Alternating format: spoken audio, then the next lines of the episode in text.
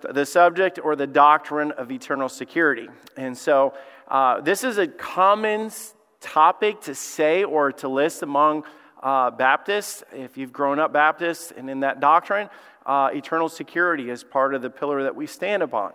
And uh, eternal security, it's named, some people call it one saved, always saved. People will ask you the question do you believe you can lose your salvation? There's different ways of uh, explaining it.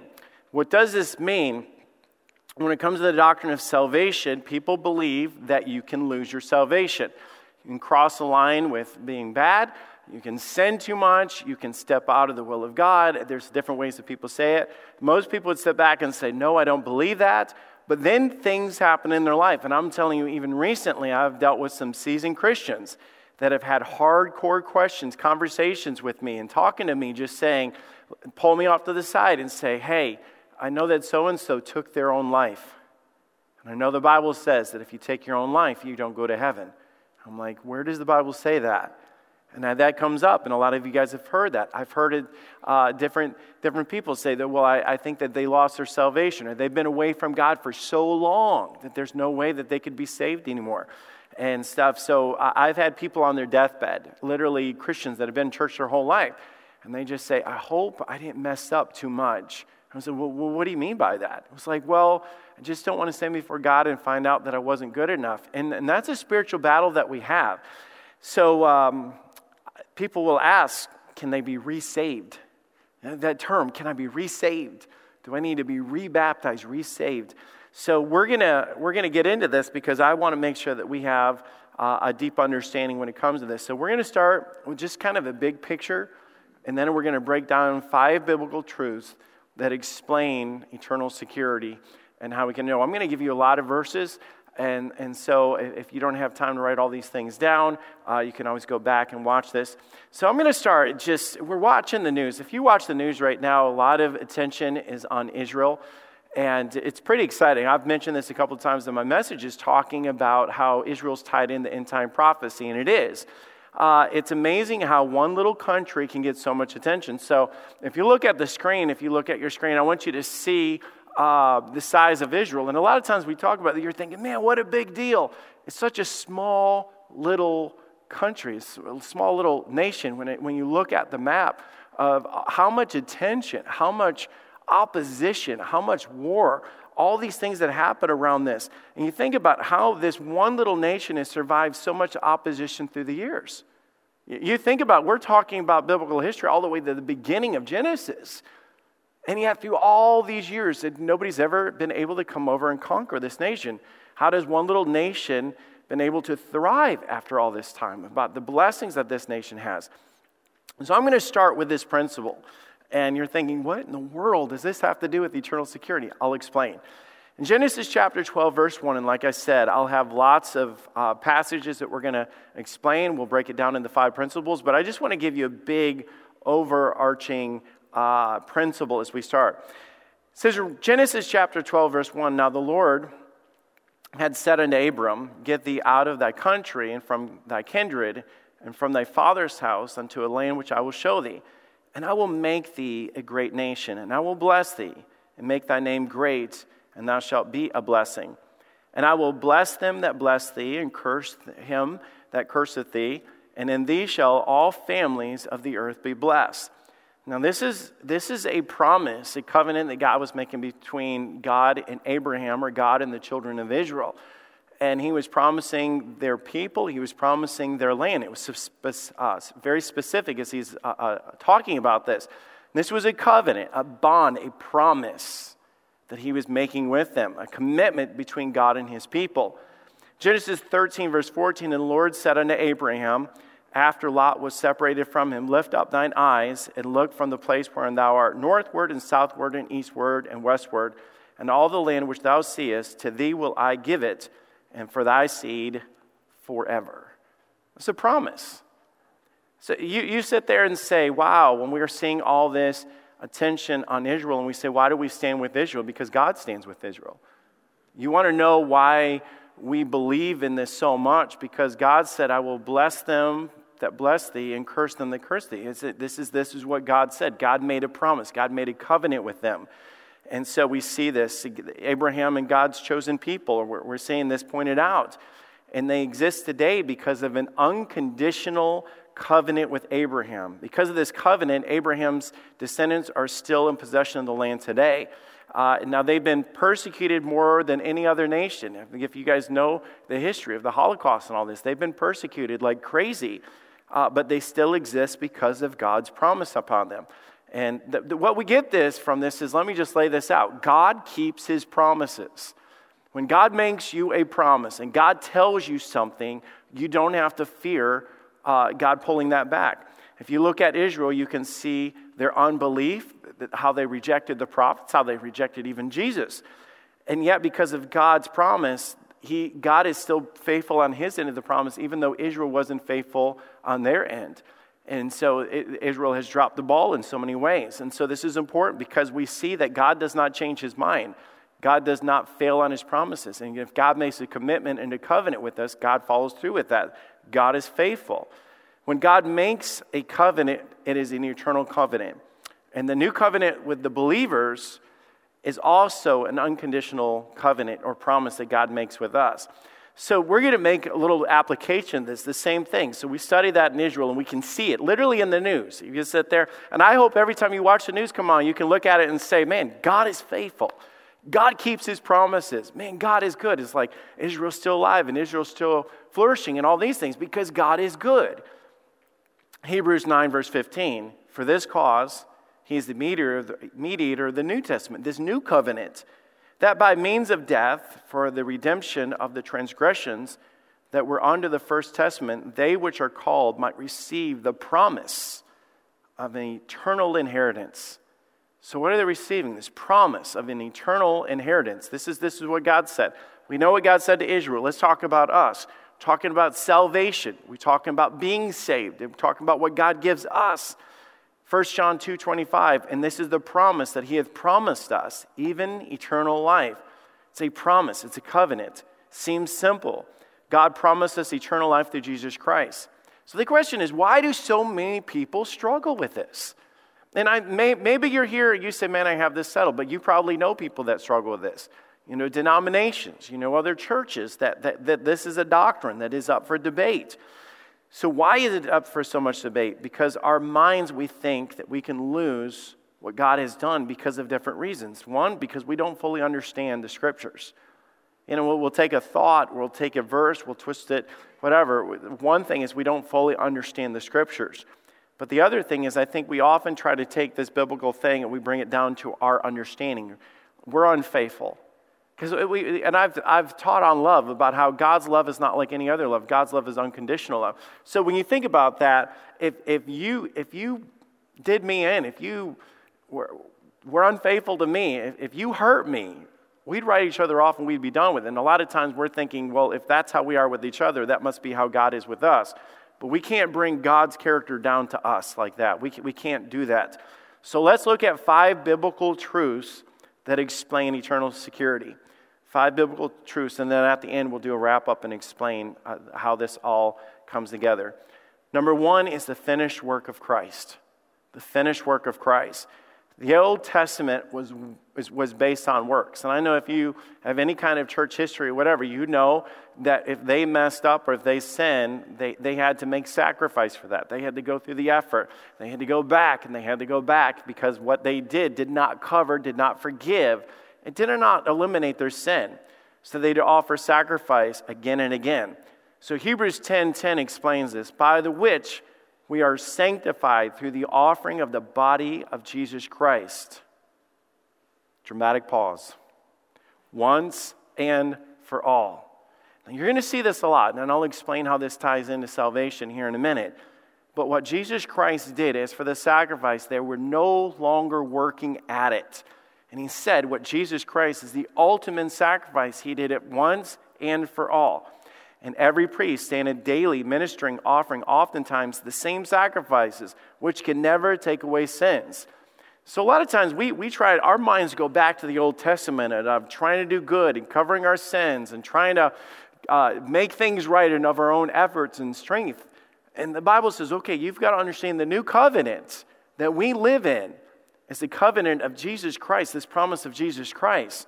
Hebrews 10 12. But this man, after he had offered one sacrifice for sins forever, sat down on the right hand of God from henceforth, expecting till his enemies be made his footstool. For by one offering he hath perfected forever. Let me read that again. For by one offering he hath perfected forever them that are sanctified. He sat down. Why? The work was completed. There's no longer working at it, there's no longer trying to fix it. Right before Christ died on the cross, he cried out on the cross. He said, It is finished. What was finished? The job, the payment was completely covered. There's no longer going in. We, we don't have Jesus coming down once a year to die on the cross and going back up. It's not like that. The finished work of Christ, Jesus sat down, no longer having to go back and fix and complete what he did. 1 Peter 1 3 Blessed be the God and Father, Lord Jesus Christ, which according to his abundant mercy have begotten us again unto lively hope by the resurrection of Jesus Christ from the dead. So now let's take this finished work of Christ. Okay, we've got that. I think everybody would say, He died once, yes. He rose again once, yes. What does that mean for me? How does that apply to me? So he says in 1 Peter 1 3, he's talking about, Blessed be the God of our Father, Jesus Christ, which according to his abundant mercy hath begotten us again unto this living hope. This lively hope he's talking about here. Born again, given us this again, this living hope by which he did for us. Now look at how this is connected to us. So we talked about what Jesus Christ did. It's, it's, it's, it's once and for all he, the finished work of Jesus Christ on the cross. It is finished. 1 Peter 1 4, to an inheritance. I, I'm not getting any big inheritance. I'm just telling you guys that. I know my family, I have no big rich uncles.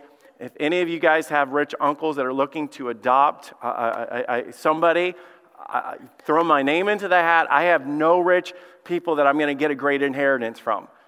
But let me tell you about my, my Savior Jesus Christ and the inheritance that I received from him. He says, This inheritance, this inheritance, I inherited what he did. This finished work of Christ as a child of God, joint heirs with Jesus Christ, okay? I inherit incorruptible, undefiled, that fadeth not away, reserved in heaven for you. So we talked about this finished work of Christ. And he says, Do you not understand what you received because of what he did? It, it becomes part of your life. I, I, I am joint heirs. I'm a child of God. I get this as my inheritance, the finished work of Christ. I don't have to go back and earn or work or try to do it again. I've received the finished work of Christ. I'm part of the victory that we celebrate. Part of this.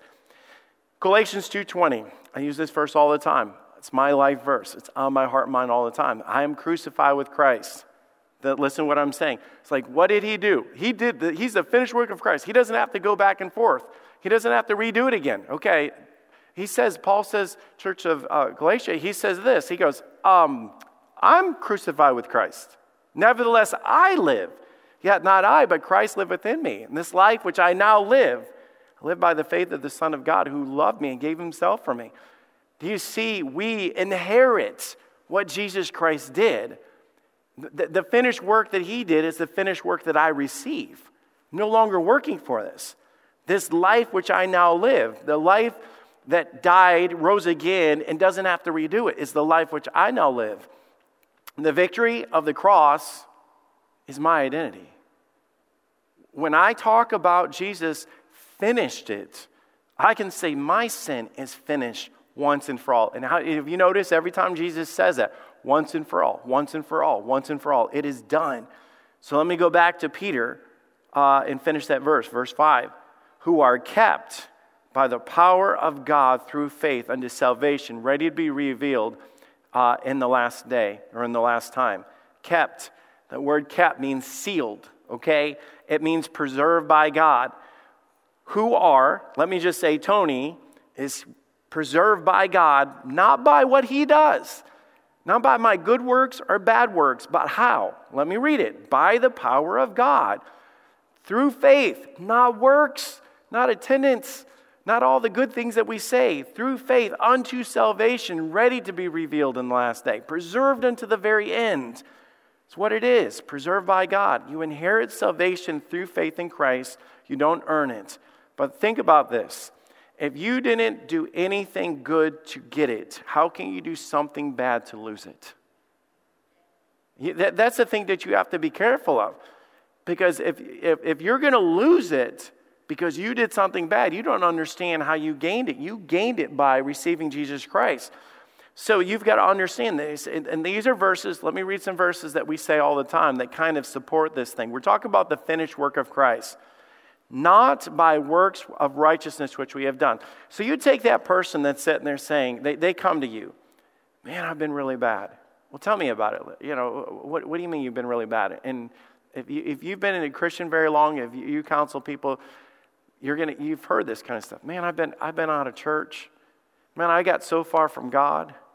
Man, I did this and I did that. And they start going through, I, I, I got messed up in this for a while and things. And I just, I just know I just need to get saved again.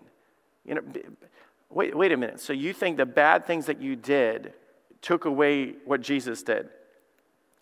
Let me explain it like this it's not by works of righteousness which we have done.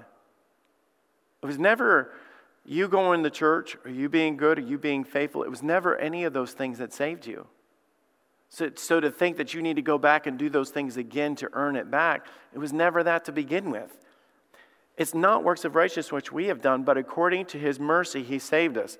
But according to the finished work of Christ, he saved us by the washing of regeneration, the renewing of the Holy Ghost. It literally what Jesus Christ did on the inside of me that was permanent. Ephesians 2 8, for by grace are you saved through faith, and it's not of yourself, it is the gift of God, not of works, lest any man should boast. There's not one point in your life that you can sit there and go, woohoo, I made it, look what I did. Jesus says it was never about what you did, it was never, ever about you maintaining it. If it was, we, we would have this finish line and trophies at the end of it, like, you know, oh, look at what I did. I did it. I accomplished it. And Jesus said it was never. When we get to heaven, it's all praise the, praise the name of the Lord our God. We'll praise his name forever. Why? Because he did it all. It was never anything you did to begin with, it, it was never about works. It's never about doing good. Satan would love to think for you to think that, though. Think about it. If he could make you think that it's about doing good or, or, or, being bad to lose it, man, then it takes your mind off of the finished work of Christ and it begins to make it all about what you do. And then you begin to man please and, and try to outdo and uh, show up and all these other things that we try to do in our lives. Every aspect of this is about God. Galatians 2:16, knowing that the man is not justified by the works of the law. You're not, you've never been justified by the works of the law but by faith of Jesus Christ. Even we have believed in Jesus Christ that we might be justified by faith of Christ and not by works of the law, for by works of the law shall no flesh be justified. We are made right by Jesus Christ. So it's just the finished work of Jesus Christ at the beginning. You say, He did it once and for all. Then I can boldly raise up my hand and say, That is my testimony. I am crucified with Christ. He doesn't have to go back and redo it, neither do I, because his testimony is my testimony. I'm washed in the blood of Jesus Christ. I, am buried in the likeness of his death, raised to walk in newness of life. That's why we say, therefore, if any man be in Christ, he's a new creature.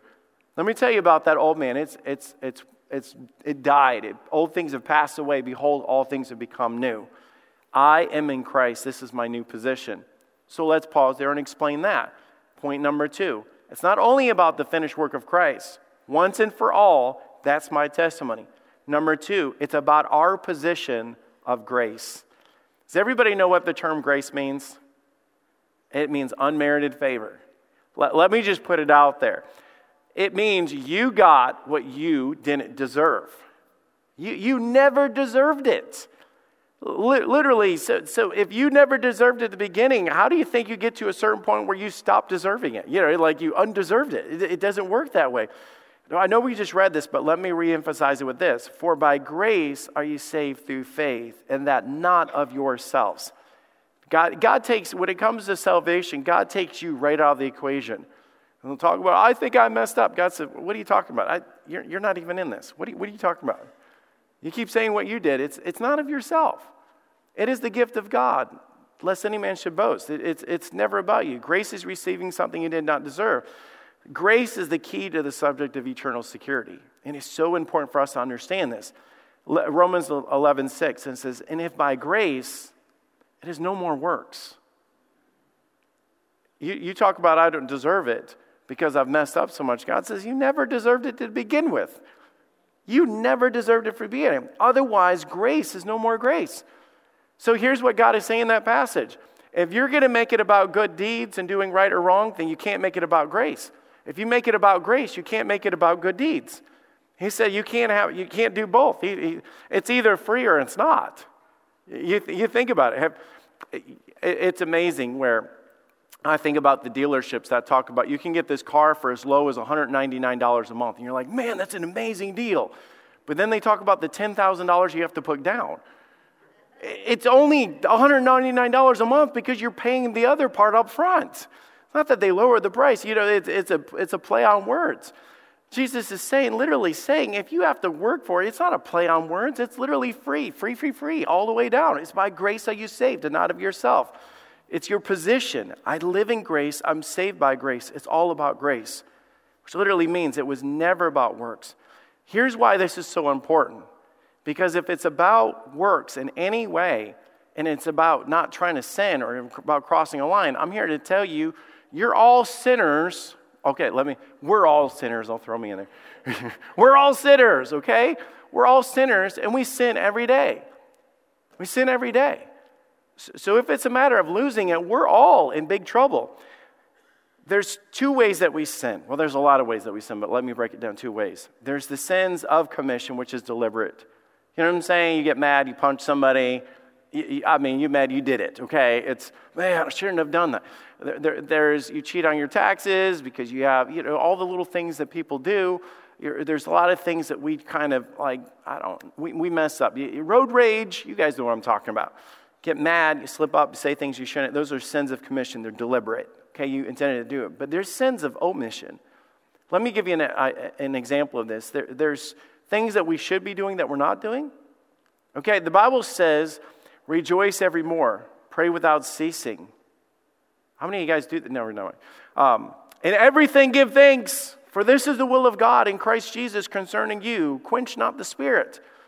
Those are things that we should be doing that we're not doing. And I might not be punching somebody in the face, but God said at the same time, you should be thankful for all things. You should be praying, you should be thankful for, for the blessings in your life.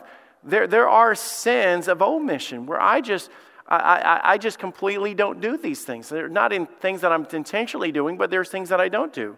There are commands to the Christian that we should be doing these things, but we break these things every day.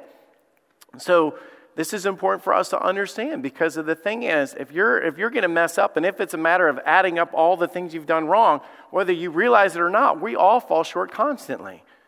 That's why we praise God for the grace of God, because I'm getting what I don't deserve. Hebrews 10:10, by which we will we are sanctified through the offering of the body of Jesus Christ once and for all. I, I know we said this, but we're going back to repeating something. For by one offering he hath perfected forever them that are sanctified. You see, when Jesus Christ died on the cross, for the wages of my sin, he covered them past, present, and future.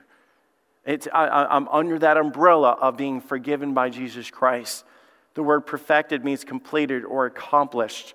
It's, it's, it's perfected. It's past, present, and future. I, I, there's nothing that I can do. I'm, I, am no longer a sinner without Jesus Christ. I am forgiven. That's the position that I stand. I stand in grace. I stand positioned in, in the grace of God, forgiven. Number three leads us, and these all are related um, it leads us to our relationship with God. And, and I'm just going to continue this thought as we go. So you say, well, if I sin all the time, if we're all sinners we all mess up, then man, how in the world can I keep my salvation? How can I do this? Because, I mean, just like we all make mistakes. I'm going to ask it like this if it's about a relationship with God and you have kids, do your kids ever let you down? Absolutely. It's in their nature, it's, they're going to. Do they break rules? Do they rebel? Are they unthankful at times? Do they dis- uh, sins of omission and commission? They do things on purpose and they do things just because they're not even thinking about it. The answer is yes. Does that mean that they're no longer your child?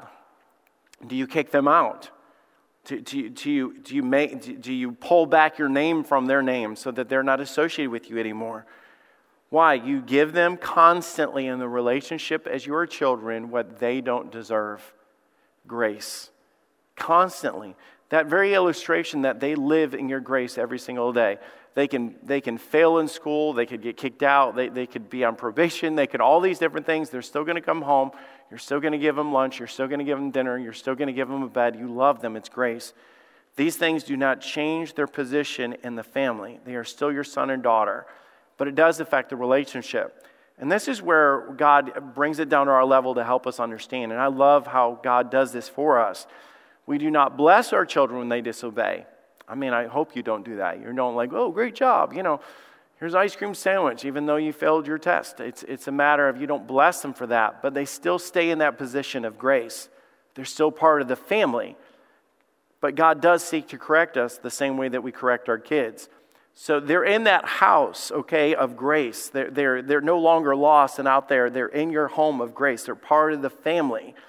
And the Bible says, For whom the Lord loveth, he chasteneth, and scourgeth every son whom he receiveth. Why does he refer, reference that as son? He said, Well, you're saying that I can just do whatever I want and get away with it. No, not at all. Let, let me put it like this if, if you're being chastened and spanked by God, it's because he loves you. He corrects you, he pulls you back, he, he's constantly wanting you to do right. If you endure chastening, God dealeth with you as with sons. For what son is he whom the Father chasteneth not? God's going to correct you. You know why? Because he loves you. He cares about you. This is, this is a biblical uh, illustration. Paul even said, He said, For the good that I would, I do not, but the evil which I do not, that I do. Now, if I do that which I would not, it is more that I do it, but sin dwelleth in me. And I know that's a tongue twister, but he's saying the things that I should do, I don't do those. The things that I, I shouldn't be doing, those are the things that I do. And he was talking about that. He said, Man, I sin all the time, but why do I keep my salvation? How do I'm not kicked out of the family? How does God just say, I'm done with you? It's because of the grace of God. But every time we read about Paul's testimony, he doesn't keep running back to get saved. This subject is so important that we understand that we are the children of God, and this is the foundation of this principle. Behold, what manner of love the Father bestowed upon us that we should be called the sons of God. Therefore, the world knoweth us not, because it knew him not. Beloved, we are now the sons of God, and it doth not appear that we should be what we should be. But we know that we shall, uh, shall appear, we shall be like him, for we shall see him as he is. So the Bible, over, over and over again in this passage, emphasizes one thing that you are a child of God. So all of a sudden, it puts us on a relationship level to understand this why God loves us and why God takes care of us and why God saved us and how you're brought into this family. Galatians 3:26 says, "For you are all the children of God by faith in Jesus Christ." What made you a child of God is your faith in Jesus Christ. Now, I, I mentioned this in a message that I did on Mother's Day, where everybody says, We're all the children of God. No, we're not. The Bible says about salvation and the fact that we're born into the family of God and that this, this family illustration is, is so ingrained in the gospel. He is our Father. And this says in uh, Corinthians 6.18, And the Father will be a father unto you, and he will be a father unto you. Ye shall be my sons and daughters, saith the Lord God Almighty. We are family. Where it says, Be kindly affectionate one to another with brotherly love. Over and over again, he's emphasizing this that we're a family, we're, we're part of one another. He's our heavenly Father because he's, he's bringing it down to an illustration that we live in every day. Does family always get along? Absolutely not. I, neither will the church family get along all the time. Absolutely not. So, what do we do? We make things right. Don't throw them out of the family. We don't reject people. Uh, if thy brother uh, shall trespass against thee, go and tell him his fault between me and thee, uh, and, and, him alone. And if he shall hear thee, thou hast gained thy brother. Man, you've rekindled the relationship. You fixed what was broken because of sin. I know I'm going along on this, but let me explain where I'm going with this. How does someone become your child? They are born into the family. But as many as received him, and him gave ye the power to become the sons of God, even to them that believe on his name, which were born. Man, I, I, I, this is one of the most powerful aspects of understanding eternal security.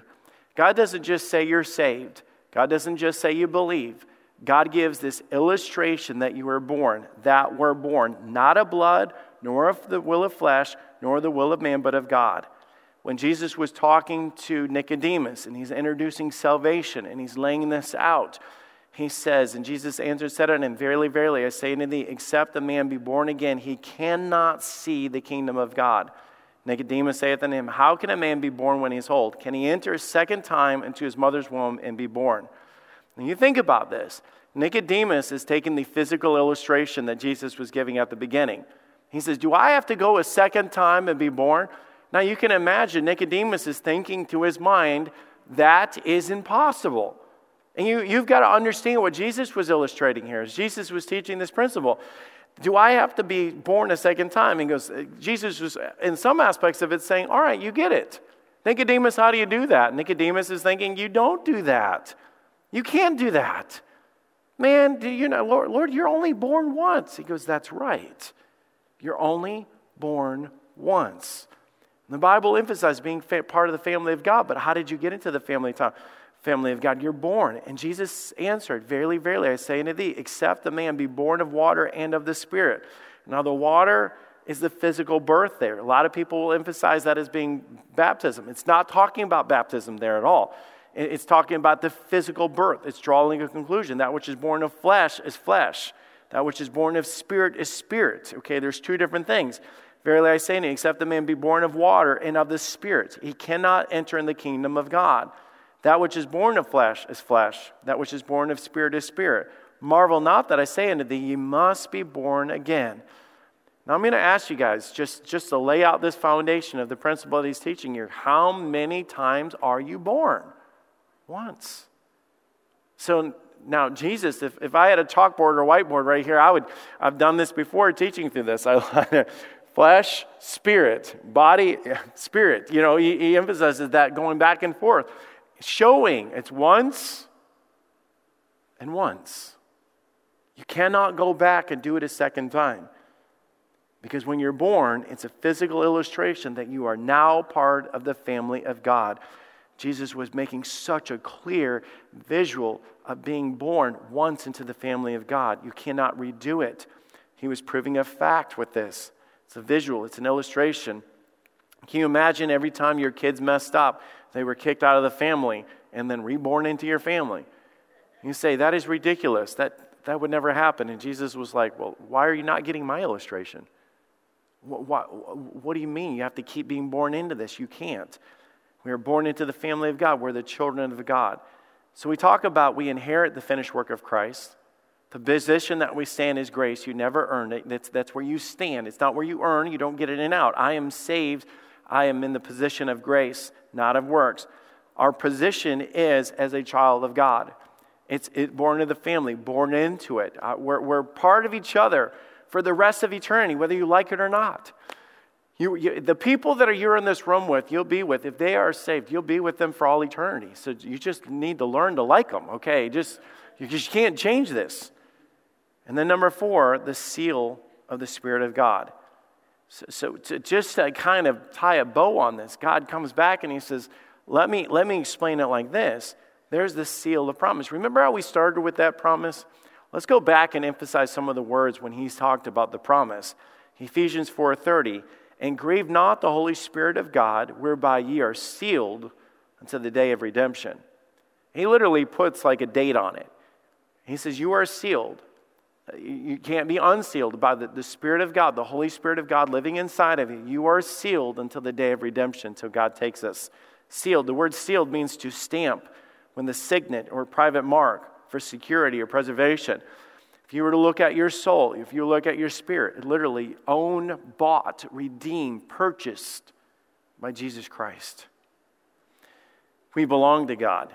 We are stamped by God. 2 Corinthians 122 who hath also sealed us and given us the earnest of the Spirit in our hearts. That earnest is a pledge. Uh, if, if any of you have ever bought a house and you had to put earnest money down, does anybody know what I'm talking about? You've ever had to do that? It's like it's a pledge, it's a commitment. He said, I've given you the Spirit of God because I'm going to come back and take what's mine. Literally is the illustration that he's doing. He, the Lord promised to return and receive us unto himself. God makes us this guarantee And let me emphasize at the beginning just look at Israel as an illustration. God always keeps his promise. God always keeps his promise. Ephesians 1:13 in whom ye also trusted after ye heard the word of truth the gospel of your salvation in whom also after you believed you were sealed with the holy spirit of promise. Man you talk about assurance of your salvation. The day that you received Jesus Christ put in your mind that visual that I was born again. Man all, all heaven's rejoicing over that soul that was saved. You were born into the family of God. You can't be unborn. And then God literally just stamps you with this, this one belongs to me. And God said, I, I, am not going to ever take off that seal. I'm never going to do that because you're sealed with something that is an eternal covenant from God, a promise of God. He says in John uh, 10 28, And I give unto them eternal life, that they shall never perish, neither shall enemy pluck them out of my hand. My Father, which gave them to me, is greater than all, and no man is able to pluck them out of my Father's hand. Let me just say there's another thing that people say I don't believe I lo- lost my salvation. I believe that I just walked away. Have you ever heard anybody say that before? I've had people say that, just like they walked away from their faith. Now, let me explain some of that. That's how I want to tie it up at the end. It's not something you just walk away from. You, you know what I'm saying? If you have that mindset, it's, it's like you joined a club. You, you don't understand being born into a family. It's not the same thing. You don't just walk away from that. But he said this My Father, which gave them, is greater on. No man is able to pluck them out of my hand. No man includes you, okay? It, it's when he said no man, he was literally meaning no man. But he continues this promise. John 6 37, all that the Father giveth me shall come to me, and him that cometh to me I will in no wise cast out. You, you talk about, man, I hope I make it in. Hope I was good enough. He said, let me tell you, all that were born of me all that were saved by me, all that were sealed by me, all that were redeemed, I will in no wise, no way, no how cast out. Not going to happen. For I came down from heaven not to do mine own will, but the will of him that sent me. And this is the Father's will that sent me, that all which hath given to me I should lose nothing, but should raise it up again into the last day. Do you notice how many of these things until the day of redemption to the last day? God literally says, all the way through, whatever happens, you're sealed until the very end. All this leads me to my last point. So, not only do we look at that, we're sealed with the Spirit of God, and the Bible talks about that. I have the Spirit of God. I can't shake that or lose that. But that Spirit of God leads me to the last point, which is the peace and confidence with God. I, I, I think this is probably the most applicable, why this is so important for us to understand. Jesus was introduced when he came in as the Prince of Peace. Literally, the, the one that absolute gives peace over anything else on this earth. And there's a lot of passages that talk about that. It's inner insurance, inner, inner assurance that everything's going to be all right. I just know. How, how do you know that you can die in a car accident? Know for sure that you're going to heaven. How do you know that you, you are going through difficulty of cancer for 12 years, 12 months, or whatever, know that at the end of it, no matter what happens, you're going to heaven. God gives us this peace. Can you imagine this? Okay, let me just lay it out. Let's just, we talked about we're the children of God, Heavenly Father, all that different illustration. We're born into this family. Can you imagine your kids coming in and, and, and dropping a glass of milk or, or something and then like, oh, I'll, I'll clean it up, I'll clean it up you know, constantly. And it's like, what, what please, please don't throw me out. Please don't. I, I, I don't want to lose it. You, can you imagine them living in fear like that? Or going to bed at night saying, oh, I hope I don't wake up and mom and dad say that I have to leave. I hope I didn't mess up that big. That, would that bother you as a parent? I, I would walk in there and grab my kids and just say, hey, listen, I'm never going to stop loving you. You are my child, and nothing's going to change that. Now, will things hinder the relationship? Yes. Will they mess up? Yes. Will they mess up big time? Absolutely. But that doesn't change their position, it doesn't change their title. It, I, I don't disown them, never. You say, why is it? Because they're my child and I love them in that. And 1 John 4.18 says, there, there is no fear in love. That is agape, okay? Not our love, God's love. But perfect love, God's love, it casts out fear because fear hath torment. That's the idea where people sit there and say, I think I lost my salvation. I think God's mad at me. I think I went too far this time. I think, I think, I think. He that feareth is not made perfect in love. He says, Man, if you have that, you're not experiencing the love of God. There's something else tormenting you, but it's not the love of God. There's no fear because we live in peace and acceptance. So I ask the question when do you know you crossed that line? I mean, you know how people sit there and say, I, I think I've gone too far this time. When, when did you, when, where's that line at? It's a mystery line. Because you, you know what I'm saying? It's like, how would you even know? So, you know what that means? We would constantly, every single day, be living in fear of, I hope I didn't go too far. Be like running a race with a finish line that's invisible. How do you know you ever, uh, you just don't know? It's, it's, there's no peace with that. How many sins would it take to pile up to offset what God has done? And if you can put a number on that, then you don't understand what God has done for you. These things have I written unto you that believe on the name of the Son of God, that ye may know that ye have eternal life. Do you know what he was putting on there? It was confidence. I want you to know that you know that you know. The same way that my kids know I'll be their dad forever.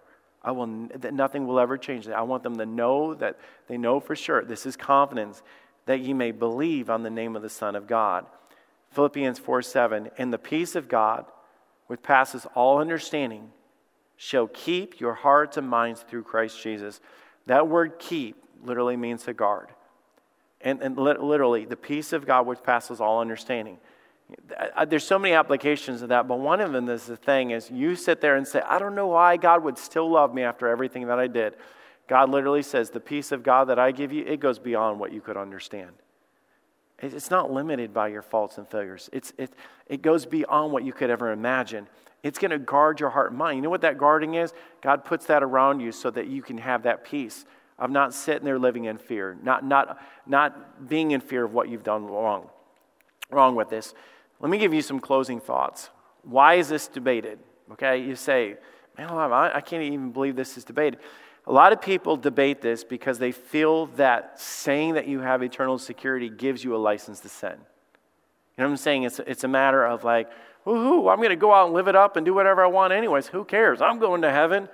Man, I'm going to uh, live in fornication. I'm going to go out and steal. I'll do whatever. Who cares? Like, what, what does it matter? I'm going to heaven. The verse that is referenced when people will say this, because they'll say, Moreover, the law entered that offense might be abound, but where sin abounded, grace did much more abound. So they almost use that as a negative. So no matter how much you sin, grace always is more than that. So it's like if you murder someone, grace. You know, it's like if I if I robbed a store, it doesn't matter. Grace, I mean, where sin did abound, grace did much more abound. So that's where people look at it. But this is where um, he fi- he fixes this. He, he comes back in the next verse or in chapter six, verse one. What shall we say then? Shall we continue in sin that grace may abound? So is that your mindset? God, God like sits us down as kids and says, "Can I just talk to you for a minute?" Do you really believe that because you're saved by grace that you can sin as much as you want, that grace may abound? He says, God forbid. And then he says it like this How shall we that are dead to sin live any longer therein? He said, Let me say this. If you're alive in Christ and you're still trying to live like you're dead and, in your trespasses and sin, then something's wrong in the inside.